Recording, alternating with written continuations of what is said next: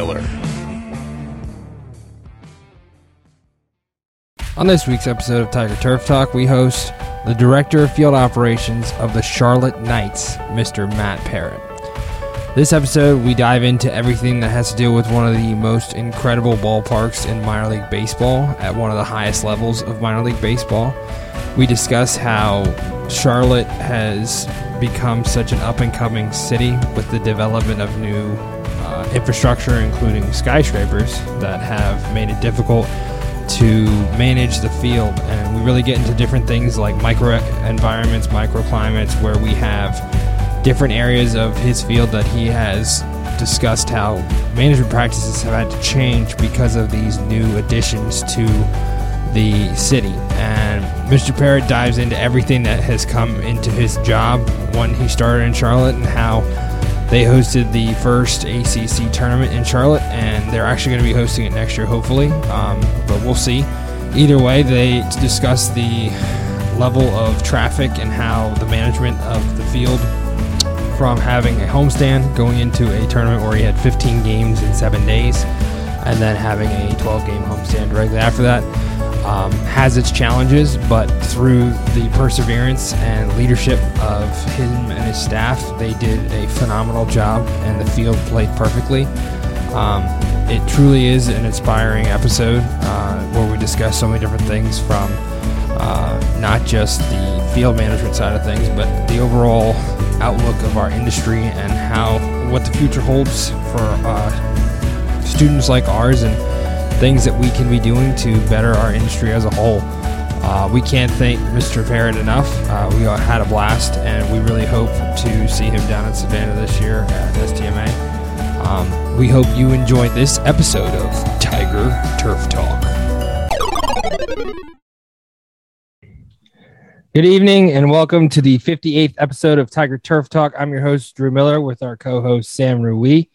Um, today we have on a very special guest. We have the Director of Field Operations of the Charlotte Knights, Mr. Matt Parrott. How you doing this evening? I'm doing great. How are you guys doing? Oh, you know, just another day in paradise, right? It's getting a little bit cooler, which is good. You know, that's always nice. Um, winding down and everything. Um, so with everything, uh, we obviously have been trying to get on for a while, and Yeah. minor league baseball is its own animal, you know. And I, I, I can't understand the job you guys do because it's incredible. Um, how's your season? How is everything? You had an ACC tournament thrown in, everything uh, into the minor league schedule, which I'm sure is a huge monkey wrench into a normal uh, year when it comes to uh, a facility like yours. Um, did you sort of just discuss how your year went and being at the end, sort of what that has been like for you? Yeah, uh, absolutely. For, I mean, first, thanks for having me on. Um, as you said, it has taken a while for us to link up. Um, before, you know, kind of when we were talking before this, before we started this, a lot of that was my doing, just you know, as a precursor. No worries, no to worries. your, to your question, but yeah, so we um we finished our season. I I think we finished our home portion of our schedule September 26th. Um, the minor league season this year uh, did not really mirror what it has in the past, just from a start date and a finish date, and kind of the structure of uh, homestands and road trips and um, stuff like that. So a lot of us just kind of went into it blind um, this year. It was it was very different um, than any of my previous years um, in professional baseball. Um, but I mean, you know, with that being said, we we are winding down. Uh, it's getting cooler here, and uh, overseeded at the end of last week, and so not a whole lot going on in the field right now, uh, so to speak. But just kind of decompressing from the year that was. Um, as I said, it, it, it was much different from just the way that the schedule looked um, when we started, when we finished. Um, you know, staffing, uh, a lot of the protocols that we had to adhere to, um, being that we were in what was considered a restricted area, uh, being on the field and in pl- proximity to players. Um, there were some, some pretty stringent uh, protocols that we had to adhere to as a crew. Um, yeah, so ready, ready to take a deep breath. Still taking that deep breath, so to speak. So. Much, much deserved. Absolutely. It's crazy. Um, with that, again, the protocols and everything, because you guys, I think it was probably around the first month of your season. That was when we really were still in the COVID protocol phase of all of this. And I'm not saying it's gone. Please, people don't attack me. I'm sorry. COVID's still very much a real thing. But the scaling back because the vaccines were coming out. What was that sort of like again during the heart of that season, being able to sort of see some bit of normalcy come back to what again has been your career um, when it comes to minor league baseball? Yeah, I mean, it, it was great to see, um, you know, on, on many different levels. I mean, it was great to see the response um, from fans. I mean, I think anybody would be would be uh, I hesitate to use the word lying to you, but would, would if, if they knew what it was going to look like when we opened our gates, um, they were probably the only ones that did because there there were a lot of there were a lot of unknowns. There were a lot of would would uh, the fans come back into the ballpark? Would how would things look when they did come back into the ballpark? And you know that for us in Charlotte, that changed a couple times throughout the year. To be quite honest with you, from from a public perspective, um, we it, don't hold me to this because a lot did happen. But I, you know, I think that when when we started our our minor league season this year, uh, we were under some capacity restrictions. Um, there were certain areas of the ballpark that fans had to remain masked. Certain areas of the ballpark that they didn't have to have to be in mask. Um, we were practicing social distancing. Um, and then we slowly kind of started seeing some of those things change. Um, we had to put, uh, as an organization, had to put, you know, a, a, protocol plan, so to speak, together for Major League Baseball. Um, we had to do that for our local health department.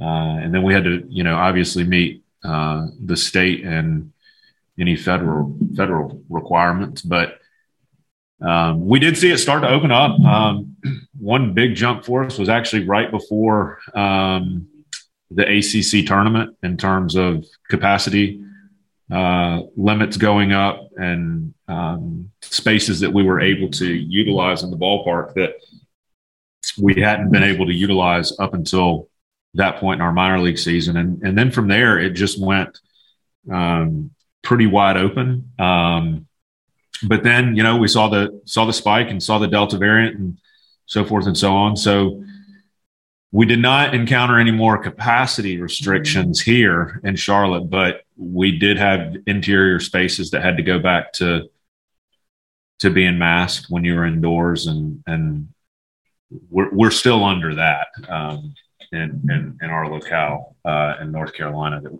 that we're in. But uh, yeah, it was just, I mean, it was it was it was definitely crazy, especially from a public perspective. But like for the grounds crew, for myself and my crew, um, we were we were basically masked all year. Um, we were we had to be masked on the field, um, and when players and staff were were out on the field, we were we had to be masked at all times. Um, and then obviously, like in the mornings, if we were here and and and they weren't out, um, and we were able to distance and you know be out in the middle of a two acre plot. Um, we, we we did not have to mask, but yeah, yeah, it was just. I mean, it looked different from from every angle, every angle. My head's still spinning from it. So absolutely, and I, I love the wide open because it was the same concept up here. Uh, we, I think it was like the week before graduation. So again, sort of that time frame when the ACC tournament is there were tickets that you had to have in order to go to the graduation ceremony. Each student had like six tickets, and that was it. And like the Monday before the Friday, which was graduation, they were like, "Hey, guess what? No more tickets. Everybody can come. Nobody has to wear a mask." It was like, how do you jump from here to everything's open, you know, kind of thing. But hey, we were grateful, you know. Um, and again, with everything, couldn't agree with you more on that. Um, you probably have one of the most well-known ballparks in minor league baseball. Uh, many people because of that backdrop, but again, for a sports turf manager, you have done a phenomenal job for the years you've been in Charlotte, and the practices that you've done uh, have allowed you to have that sort of again phenomenal field in front of that backdrop. Could you sort of discuss some of the different things that you've uh, incorporate into your uh, cultural plans when it comes to again managing such a high traffic field, especially this past year with the tournament in the middle of everything. You know, you still have 80 games on a field like that. It's it's always in use. What are you doing to sort of again keep that uh, aesthetic, but again safe playing surface for the players throughout the season from when it starts to the end? Yeah, it. So it's kind of a loaded question, but I, I would be remiss Sorry. if I didn't say. I, would be remiss if I didn't say. You know, I, I was very fortunate. I've been very fortunate um, for my entire career, um, to be honest with you, to work for teams and for management groups that saw and see um, the real value of, of how the field and the playing surface fits into the business as a whole. Um, so I, have gotten fantastic support um, from management, ownership. Um, you know, I say both places that I've been. I, have been two places for the bulk of my career. One was uh, Bowie, Maryland, with which is Double A for the Baltimore Orioles. I was there for I think 13 or 14 years, and um, that kind of taught me. I mean, that was obviously a much smaller operation than what we have here, but it was so valuable because from an from an event load, we ran far more events through that facility than we run through this facility. But at the same time, it just kind of it really made me from an early start in my career um, appreciate like how how I managed my time, how I budgeted, and you know it, it it forced me to get creative, so to speak, um, in terms of uh, implementation of cultural practices, um, how to utilize staff, all those sorts of things. And then when I when I got to Charlotte, um, I'm not I'm not great with dates, but I think I think 2016 was my first year in Charlotte. The ballpark was was still new. I mean, it was two or three years old at the time, and um, but I had no history of the ballpark. I, I didn't know I didn't know what had and hadn't been done the first couple of years. I started here two weeks before our first game, and so it was that first year was just more than anything. It was trusting your gut and going and getting it, doing what you had always done, and kind of you know throwing gum and see what see what stuck. But as time's gone on, um, to answer your question, I would say that you know, leading up to COVID, excuse me, we I, I, put a huge emphasis on just sound cultural practices, sound agronomics. Um, I, I, hesitate to say keeping it simple because I think that that's simple is different things to different people. Um, to some people, it's you know throwing 10, 10, 10. To some people, it's putting 10 different things in a spray tank. But you have to keep it simple for yourself. Um, what you're comfortable comfortable with, what you know, um, and, and what you see results out of. And if something doesn't work, then having the eye to say, "Hey, that didn't work. We need to we need to change some things up." But um, I was fortunate that my the bulk of my career had been spent uh, at the northern end of the transition zone on Bermuda grass.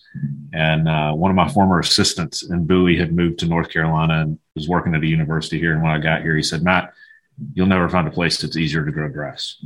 And I don't I don't know if that's true, but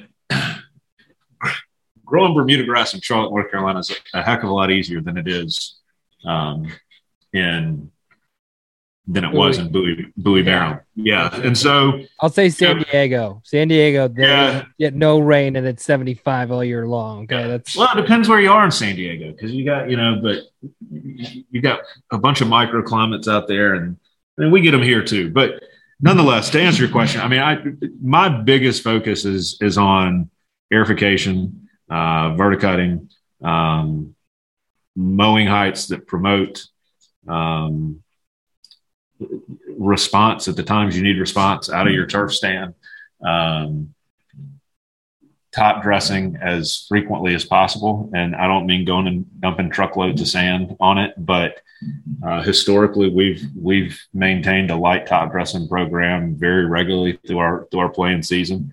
Um, to help protect the crown. And, uh, you know, we do a lot of brooming. Um, just, you know, we probably put a lot of focus on grass when most of the game is played on dirt, but uh, aesthetics does play a part um, in what we do. And people do come out to see, see, see the prettiness of it. So,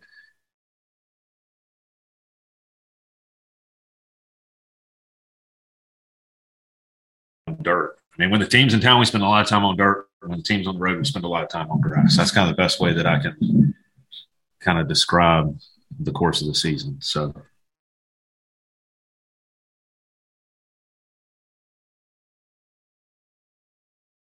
Just talking about the practices you do, uh, what cultivar of Bermuda grass are you working with? And has that changed at all during your time there? Uh, it has. It has. When I when I got here, um, we were wall to wall 419, um, and as the city, uh, as as Drew mentioned earlier, you know, we are right in the middle of the city. Um, the city has actually really grown around our ballpark in the few short years that it's been here. Um, I would say I, I actually haven't had a single season since I've been here that my shade patterns stayed the same as they were the year before. Um, and so we actually made the decision. Gosh, I guess it's probably been in the last three or four years. Um, we did a renovation to our infield and foul territory um, to adjust some grades from construction. Um, and when we did that, uh, we had done some trials in my first year here with a couple different grasses um, in our shade areas. So predominantly right field. Um, we have we're actually kind of getting ready to get into that season where we'll go into shade and right field, um, parts of right field, and and that that part of the field will not see sunlight again basically until last week of January, first week of February. So long story short, to answer your question, um, our outfield, for the most part, is still the original 419. Um, but when we did our uh, renovation to our infield and skirts and back arc of the infield, we actually put in latitude, uh, latitude 36. And then we carried that. Um, we actually carried the latitude all the way down our right field line, like two two passes, two big roll passes down our right field line, cut that off at a 45, and then ran it um, from right field out to right center field, two passes, which if you looked at it and you looked at our stadium, it basically where our latitude is, it follows the roof line of our stadium.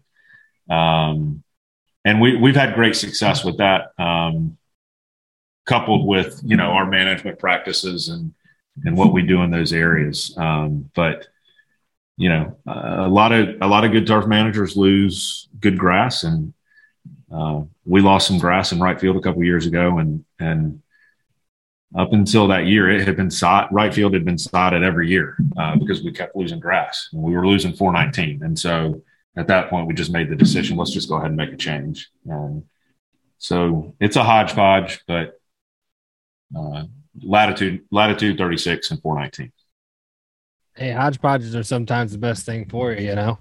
Um yeah. you sort of touched on it again when i sorry interrupted with san diego but even in the microclimates again sort of in the big like you're talking about bigger regions even on your field being able to understand that i think that's awesome. And have you been able to sort of incorporate that at all to anything else that you've done? Uh, whether there's maybe some drainage issues or maybe there's other things that you've come sort of into. Again, you were saying a shade issue that you've seen in your time there um, that maybe you still are dealing with now that you want to make a change that you think what would be the best approach for that?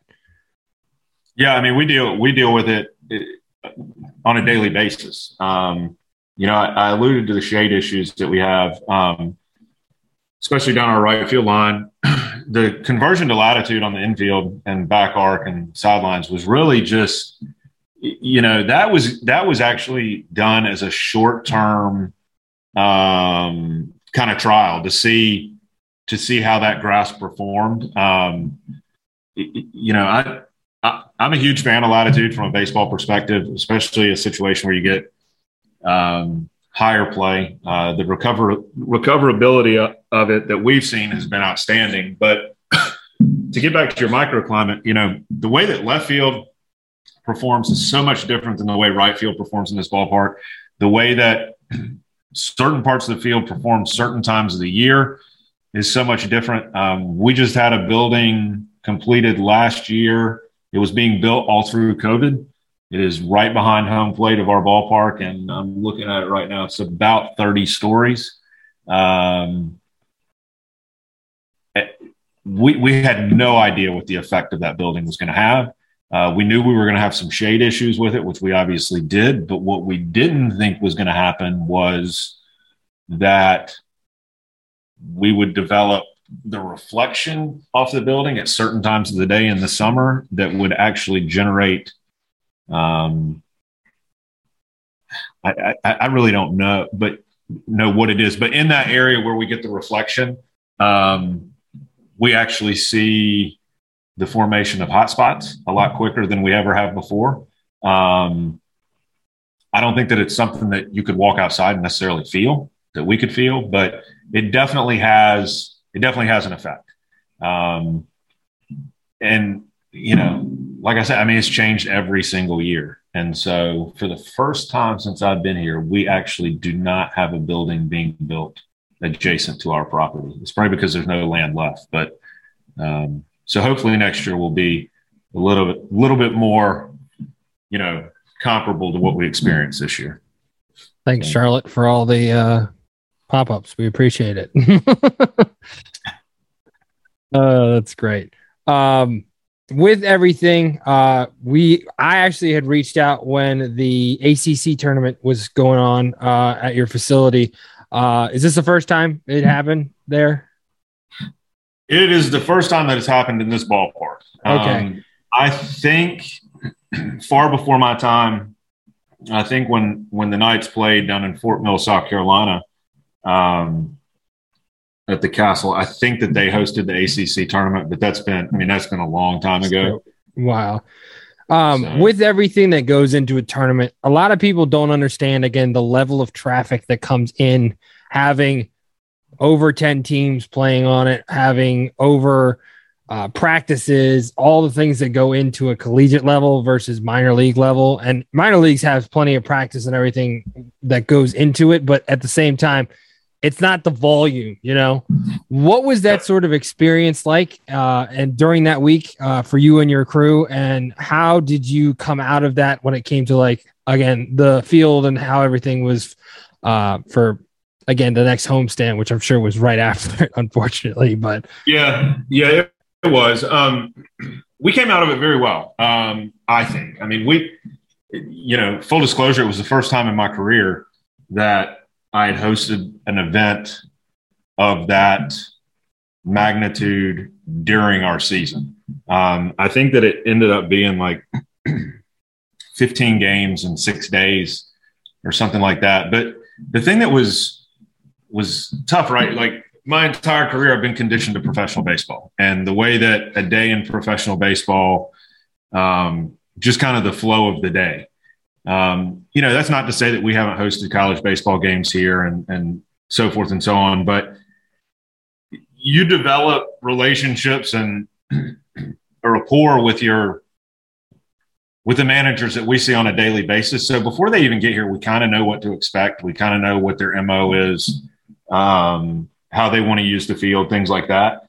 Um, the reality of it is, is I mean, you said it was ten teams. I guess I don't. I have no idea how many teams were here, but I didn't really have a relationship or rapport with any of them coming into it. Um, other than I think NC State's played here a couple times, Carolina played here a couple times, Duke's played here a couple times, but for the most part, we just didn't know. Um, and so we were actually slated to host that tournament in 2020 and then obviously with covid it didn't happen and you know it didn't mean that we were assured to get it in 2021 um, but as things started to progress you kind of saw that it was gonna it was gonna come here um, and I'm very fortunate to have relationships with a lot of guys, uh, not just in North Carolina, but you know throughout the country. And uh, that tournament had been hosted in Durham for a lot of years, and Cameron Brindle in Durham and Scott Strickland in Durham are buddies of mine, and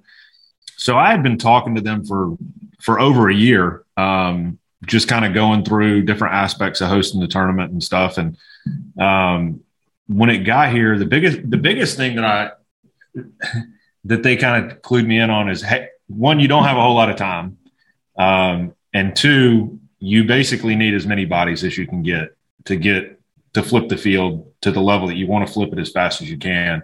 And I was super fortunate um, to have a lot of colleagues from within the industry, both North South Carolina. Um, there may have been some from even even farther away than that that that came in and helped. And you know, some guys were here for two or three days. Some guys were here for the whole tournament.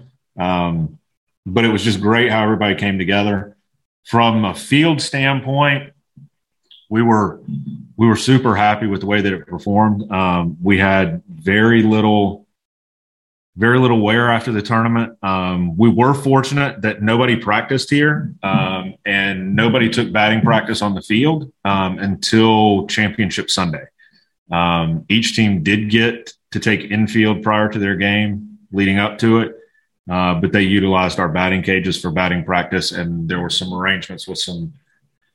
I think Charlotte. Uh, I don't know what they call themselves now. We, I always call it UNC Charlotte, but it's like Charlotte University now or University of Charlotte, whatever. I think that they had a, they had a relationship, and uh, and a couple of the high schools here uh, had some some fields that they were able to utilize offsite. So I mean, that really saved us. Um, our team did come back one day after uh, the ACC tournament, and uh, we were fine. Uh, next year, next year will be a little bit of a challenge with us hosting it. We we actually have a 12 game homestand going into the ACC tournament, so we'll have a 12 game, a day off, 15 games in six days, a day off, and then we come back for six. So I think it works out to like 33 and 24 or something like that. So God bless you. Jeez. Yeah, it's gonna be it's gonna be a tough run, but we'll get, we'll get through it. It was fun. That's that's what it is about. Again, minor league is a whole different ball game, and you guys do a phenomenal job. And the work that you guys go through is insane to me, and I applaud you for it. You know, um, you sort of alluded to it earlier with everything. Uh, you focus on the grass a lot, but also a lot of the actual game is played on the clay, you know. Uh, what is it that you're focusing on? Again, you said during the home stand, usually as you're working on the dirt more than you are the grass. What is it you're focusing on uh, to ensure maybe again a perfect ball roll, or it's something to do with again the runners, maybe in the base path along there? What are you focusing on to ensure that again getting through something like you just explained, having a 12 game homestand, 15 games in uh, six days, and then another six days. What are you doing to sort of, again, have that playing surface playing exactly the same each every time? Yeah, I mean, I think that's what it's all about. I mean, you, you try to be um, as consistent as you possibly can on your dirt. Um, obviously, going back to those microclimates and environmental conditions, um, it can make it more challenging at certain times of the year than it can others. I mean, I, will give you an example. I mean, we played, you know, September 26th was our last home game, as I said, and that's the latest that I've ever had to have a field prepped, the latest in the year that I've ever had to have a field prepped on a daily basis for professional baseball.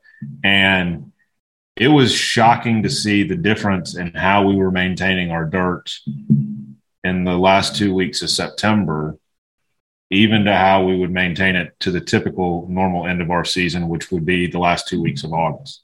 Um, so, you know, we obviously we're a smaller staff um, than you may see at the big league level. Um, we're, we're, adequately staffed by all means, but um, we typically start, you know, dialing dirt work in two, two and a half days before the team comes back.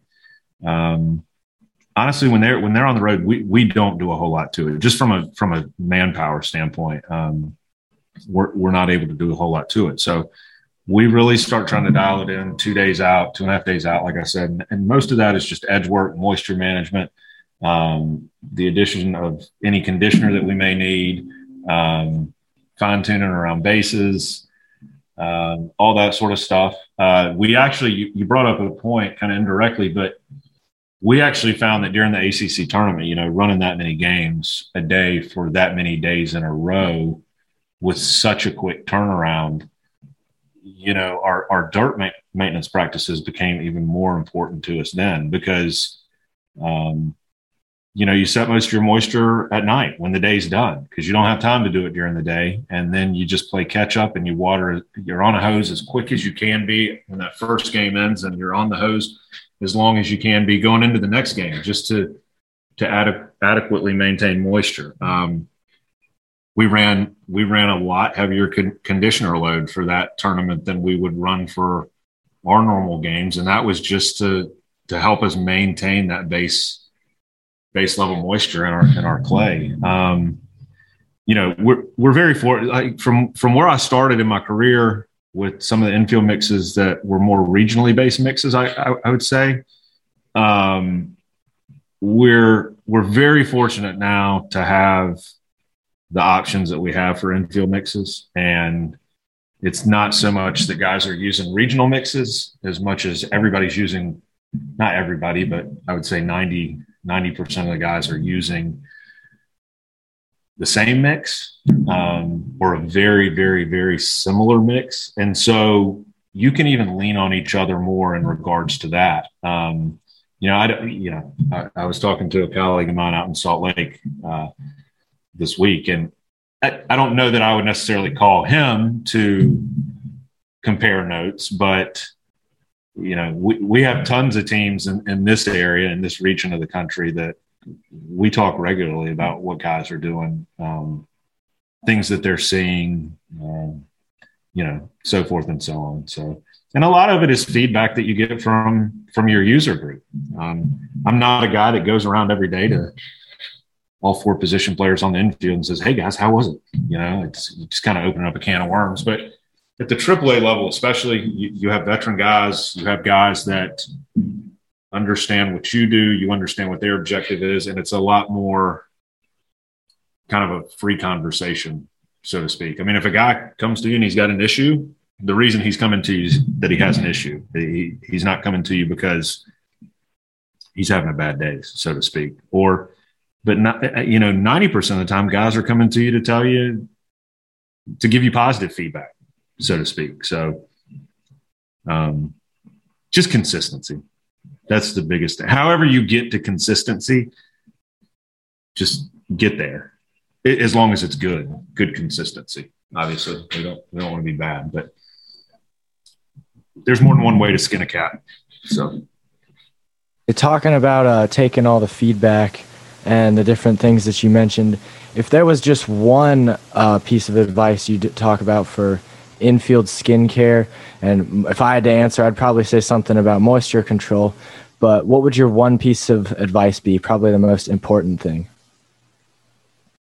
Mm, that's a good question. Um, I, I, typically don't really do well with the one piece of advice because you can tell I'm probably pretty long winded on some some of my answers. But I look at it from I, the, the the whole mantra of what we do is safety, playability, and aesthetics. Okay, so however you look at safety, you know, I look at at traffic, right? And so the reality of the situation is most of the play that takes place on an infield on a given game happens around first base. Okay, so when I look at my infield, the area that I'm the most concerned about is that turning lane at first base, where the first baseman holds a runner on, where the runner takes the lead, and how that part of the infield performs. Because the reality of the situation is your your chance for something to go wrong from a safety standpoint, be it a bad hop, be it a blowout, be it a guy losing traction, it's exponentially higher around that part of the field, the infield, than it is anywhere else. But then I could argue just as quickly um, or just as fervently about edge maintenance because if if at the back arc of your infield your edges aren't tied in, if if you see how the game's gone and where infielders are playing now, they're playing deeper. They're playing. You may have a second baseman playing in shallow right field. Um, they're playing the shift. Well, that guy that's in shallow right field, if a ball hits the back edge of the infield and you don't have a flush edge, you're talking about safety. It could hit him upside the face. It could knock his teeth out. It could go over his head. Um, the reality of the situation is you're going to have an occasional bad hop on a baseball field. I mean, that's just the nature of what we do. I mean, you put guys on a dirt surface on cleats, but if you have one over the course of thousands and thousands and thousands of ground balls a year or two, it's not that you're not doing your job. So it's just mitigating risk, going back to safety. Um, that would be my number one thing. I mean, does moisture play a role in that? Absolutely, it does. Does the amount of conditioner that you're running play a role in that? Absolutely, it does. Does the fact that you rolled or didn't roll your infield play a role? Absolutely. But I can't say that one of those things necessarily outweighs the other when it comes to the overall performance of the of the infield. Yeah, and like you like you said, uh, uniformity and safety go hand in hand. You could almost use them interchangeably. The way that I, the way I tell people, the thing I tell people is, if you have a safe field, more than likely it's going to be playable.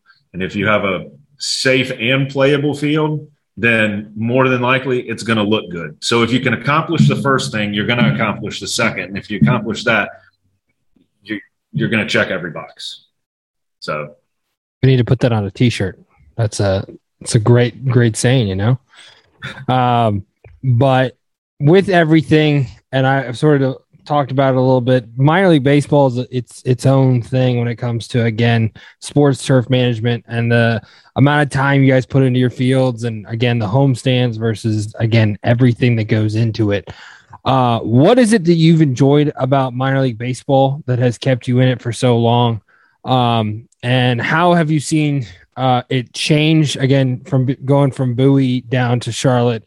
Um, with everything that goes into it, you know, because you're so much more than a turf manager when it comes to again managing your crew, budgeting everything out.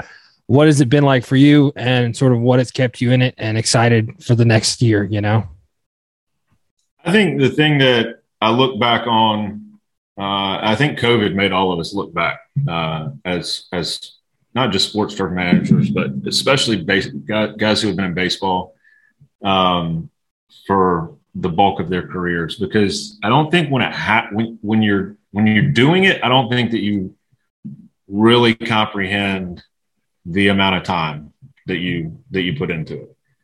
But then we had COVID and we didn't have anything going on. And I, I, I joke with my wife. I tell her that I, I, I feel like I got to live for a year. If anything good came out of COVID, I kind of feel like I got to live for a year like the other half lives. You know, like I got to experience things that I that I haven't experienced in 20 years. Um, I got to spend time with my kids that well, I had no idea what my wife and kids did, you know, with what is their free time when I was at work until I didn't have to be at work and got to experience it. So, so that was really cool. But looking back on it, you know, it, it has made me look back on it. And I think the one thing that, you know, I would look back and say that I value the most is the, and it sounds cliched, but it's the relationships that I have developed and their, their relationships with uh, some players, their relationships with a lot of coaches. Um, I mean, a former player who uh, was was a really good friend of mine introduced me to my wife. You know, um, so you always have those relationships. There's a lot of there's a lot of coaches who I worked with for a long time that aren't in the game anymore, but we still we still talk very regularly. Um, it, but then you have the other side of it is like the relationships with other sports turf managers. Um, I mean, some of my best friends who either are currently still in minor league baseball and a lot who aren't are still some of the best friends that I have, uh, you know, in my life, and, and we still talk very regularly, and um, our families vacation together. I mean, you know, so the relationships obviously are are paramount. Um, you know, from from uh, everything else, you know, it's what's kept me in it? Probably, you know, it's all I know. I mean, it's all I've ever done. Um, I'd be lying if there if I said that there weren't times, especially over the last two years, that I've, that I've thought about getting out of it. Um, but I'm still here. So my wife tells me all the time. She's like, if you get out, what what would you do? Like, what would you do? I mean, I think it's a competitive outlet to some degree. Um, I was I was an athlete growing up. Uh, I wanted to play baseball. Um, it was the only way that I could stay in it, and as, ridic- as ridiculous as it sounds, you know, we have to meet time crunches. We have rain situations where we're center stage and you're not going to get 30 guys coming out of the dugout to address the problem. It's you have to be the one that does it. And um, sometimes you win, sometimes you lose. So I was the same exact I, way. I think, I think I answered the first part of your question. I can't. No, remember. absolutely. And I, I was exactly the same way. I was a washed up fat baseball player, you know, who wanted to who wanted to stay in baseball, you know. Um, yeah. I remember my first night. I used to work for the Mets uh, under Matt Brown. Uh, my first night up there, I was like, I guess I kind of did make it, you know, and it was this sort of surreal moment, you know. Uh, so I yeah. totally get with what you're saying, you know. Yeah, I mean, I think I, you know, that's a good point. I mean, I, I look back at my career and I've worked at every level of, of minor league baseball. Well, I say every level. I've worked at low A, high A, double A, triple A. And I can remember being six or seven years old and my dad taking me to the old Durham Athletic Park and watching the Durham Bulls play. And I was sitting up in the in the bleachers and watching the grounds grow. I turned to my dad and I told him that someday I'm going to work for the Durham Bulls. And I did when I was in college. And so, um, you, you know, I, I guess there's something nostalgic about it, but, um, you know, like anything though, when you do it long enough, it does become a job and it's, it's, uh, you have good days, you have bad days, but at the end of the day, you're doing it for yourself, but you're also doing it for other people. And that's your wife and kids. And, you know, there is there is some stability to it. I mean, I thought that I was working in the most stable industry in the world until COVID hit. And, you know, our industry got turned upside down during that, as many did. But I was fortunate to be working for a team that valued what I did, and um, I had a job through all of it. So there's something to be said for that.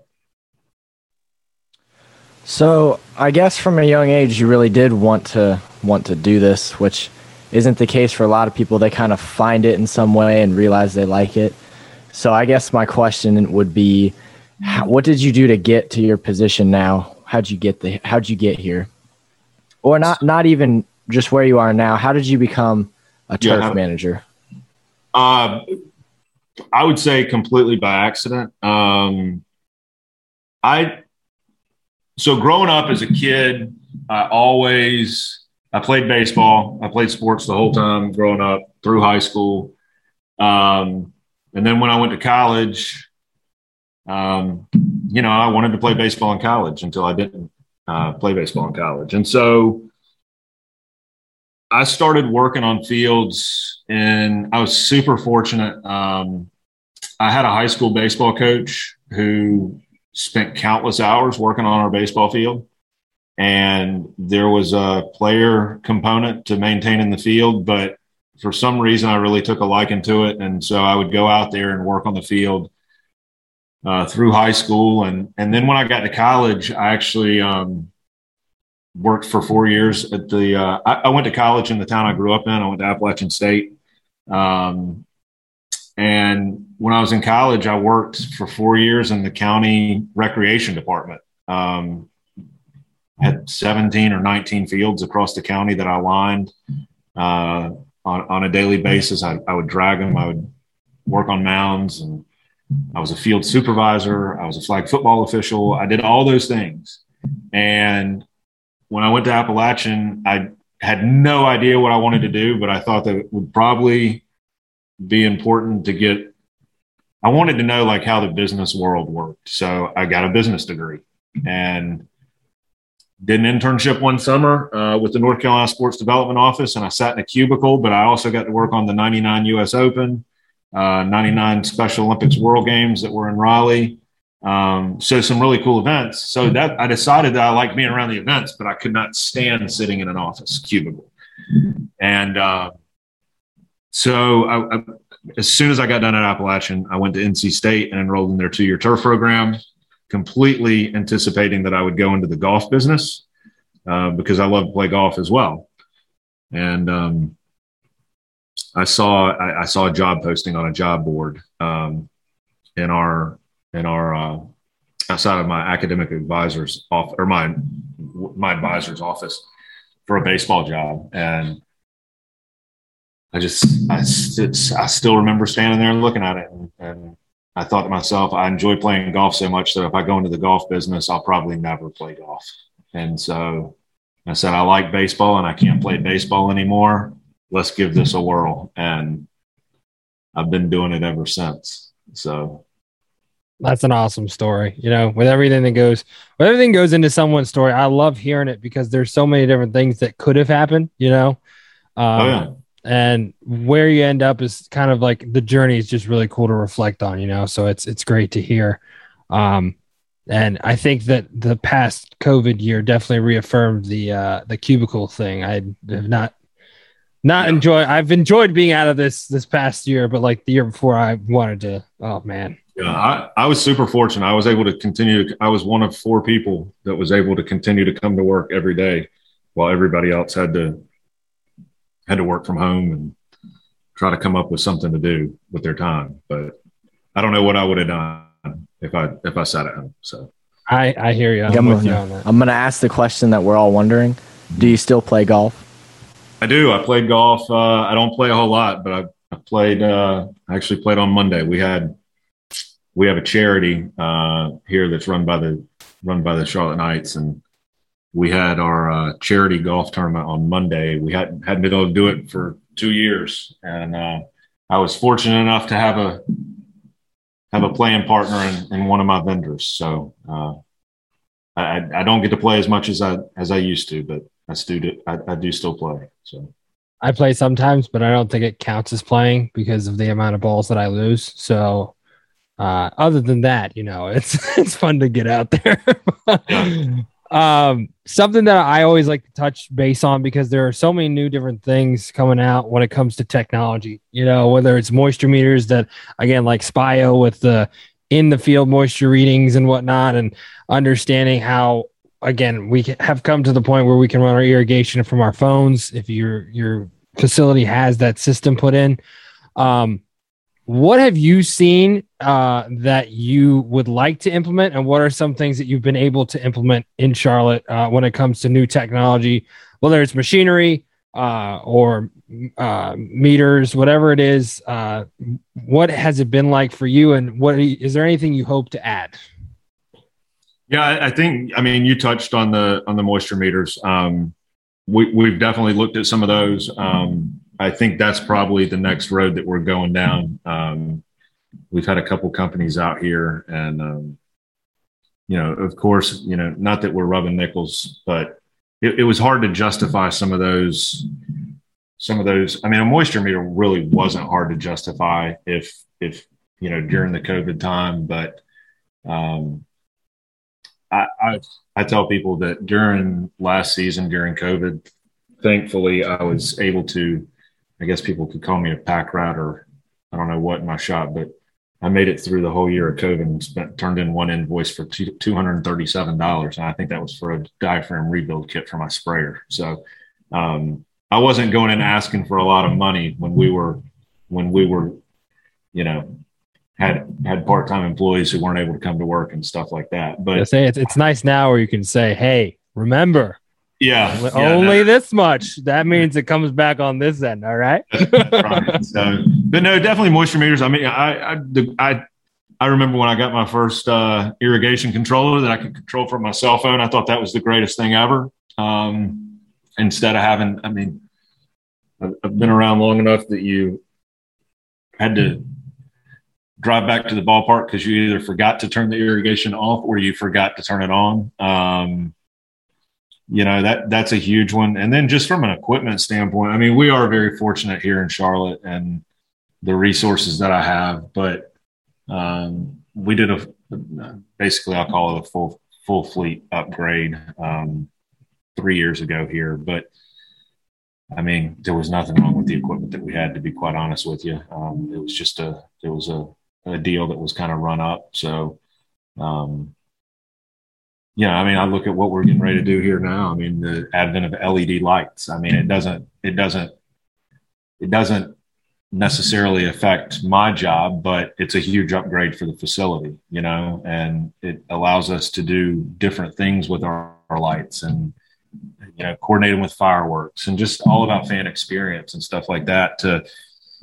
you know, I've kind of, I kind of look at the operation as a whole and, you know, you see ballparks have gone basically cashless, um, completely cashless. People are paying with their phones. They're, we have kiosks that don't even take credit cards anymore. So it's, um, I mean, just the whole world in general is just, it's changed so much from from even when I got into this business. So to say even the last year with everything when it comes to cashless, like even high schools are starting to do that where you buy your tickets before you get there, you know, it's just easier. And the real reason is COVID purposes. There's no exchanging of cash, you know, and there's no interaction other than click, you know, put your phone underneath it, here's your ticket. Um, so yeah, it's it's crazy how I would say I, I, would say one other thing real quick, not to cut you off, but that no, this this is not necessarily technologically based. I, I, wouldn't say, but you know, I think um, we're very fortunate where we where we're located. But I think the advent of just like the the availability of sod on plastic has been huge. I mean, it, it's it's just huge when you when you need to turn a small repair around real quick and you know, um, we're actually using it for most of our most of our uh, our even larger jobs that we're doing. We're we're putting sod on plastic and just, uh, but we're spoiled. I mean, we have game on grass, man. It's crazy. Uh, yeah, it's it's it's pretty pretty. I, th- cool I also find I find it because uh, it's really not that new of a thing. Because I mean, I think they started like 15 years ago when they started figuring it all out. Um, but it's crazy how, like you said, it's become such a big part of the industry. You know, uh, you got NFL teams who are swapping it out on like a bi-weekly basis sometimes, you know, just because the amount of events and everything they're doing. Um, it's just become such a consistent uh, practice, you know, it's just normal now. Yep. Uh, one, one of my former bosses is down there now, uh, Chris Ecton. He's working with Chad. Yep. Uh, so, yeah, Carolina Green. Yeah. Yep. They're, they're right down the road from us. I was gonna say they're probably 20 minutes out of the city, right? Something like yeah, that. They actually they actually did a project for us here uh, two weeks ago. So nice, nice. Uh, yeah, Chris is the best. Love that guy. Um, with everything in your tenure, uh, you actually have been awarded the best minor league baseball groundskeeper in the league for three straight seasons, uh, which speaks volumes to your work and the effort that goes into everything that you do. Um, can you sort of discuss uh, what it's been like to sort of been a part of the STMA and what that's had on your career, especially coming from a educational background that's not specifically in turf grass, um, which I'm sorry if it is, and I just completely missed that. I mean, um, I have a two-year turf degree from NC gotcha, State. Gotcha, gotcha, but. gotcha.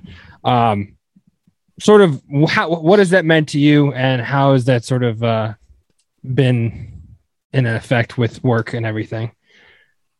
Yeah, I mean, it's I guess it's two part. I mean, the the STMA piece, um, STMA plays a huge, huge role in our industry, and they're great advocates for our industry in general. And when I say that, the the sports turf industry, um, and then they also, I mean.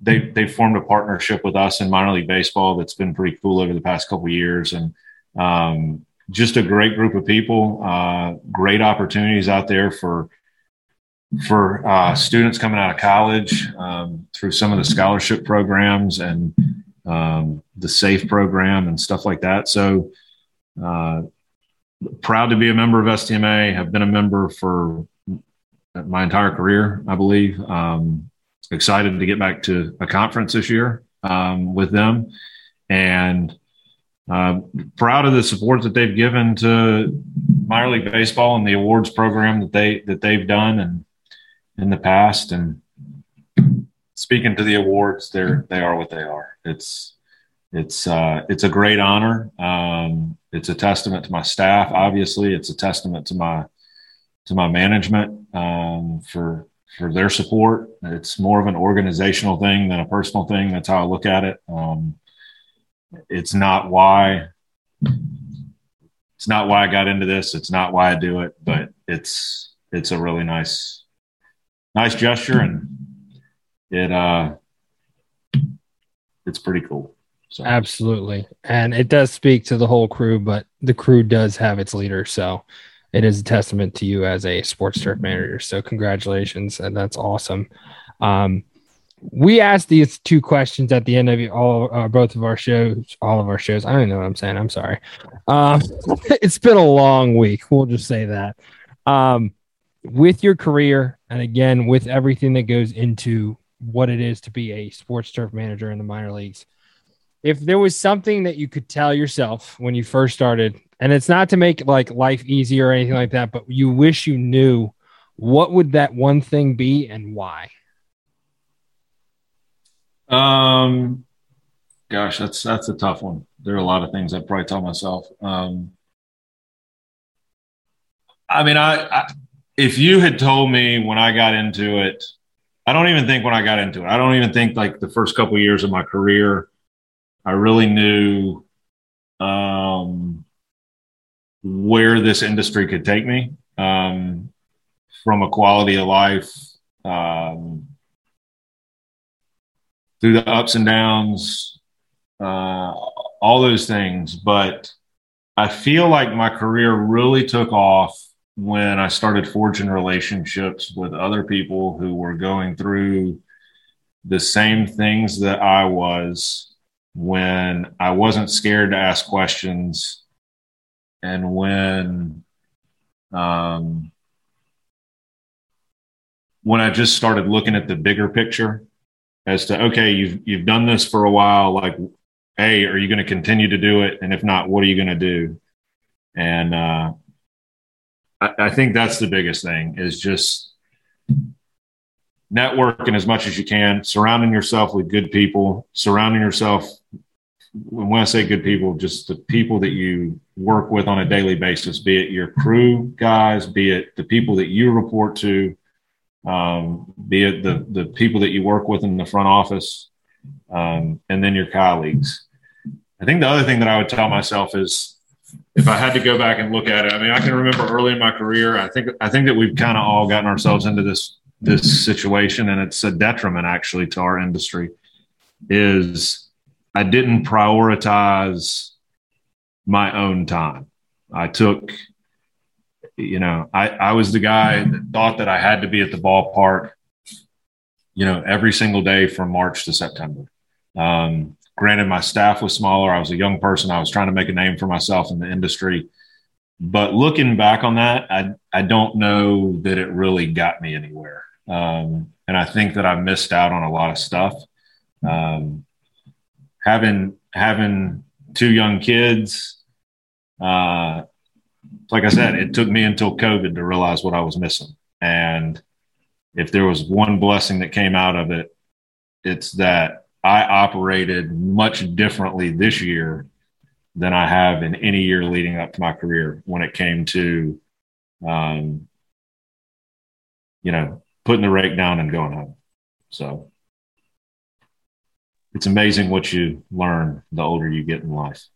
But take your job seriously, but don't take it don't take yourself too seriously. I guess that would be that would be my advice.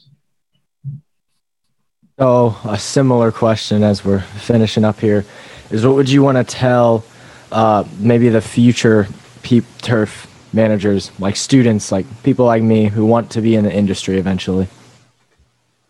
Uh, I would tell you um, that this is a great industry to be involved in. Um, especially, you know, I'm super excited right now, especially in minor league baseball. Um, there are a lot of changes taking place. There are a lot of people who have been in the industry for a real long time who are really advocating for the younger generation to migrate back to uh, the baseball side of sports turf management.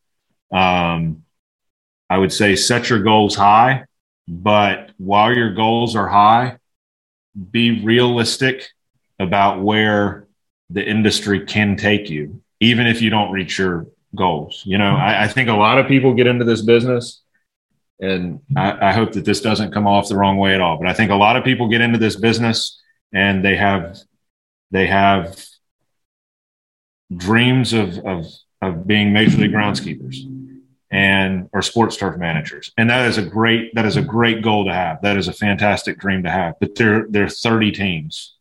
And i think that there's a testament i think that i'm a testament to and, and a lot of my colleagues who have been doing this um, for years that you can you can forge a very good life for yourself. You can be if you set yourself up in the right situation you can be very well compensated um, working in minor league baseball.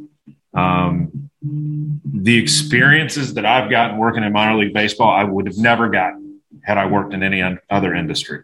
Um, in Bowie, I was director of field and facility operations. I, I, oversaw the entire stadium when I was in Bowie. I learned HVAC systems. I learned fire systems. I learned um, just elevator contracts. I, mean, I, I learned things that I never in my life would have dreamed that I would have learned. And I utilize those things in my daily operation to this day.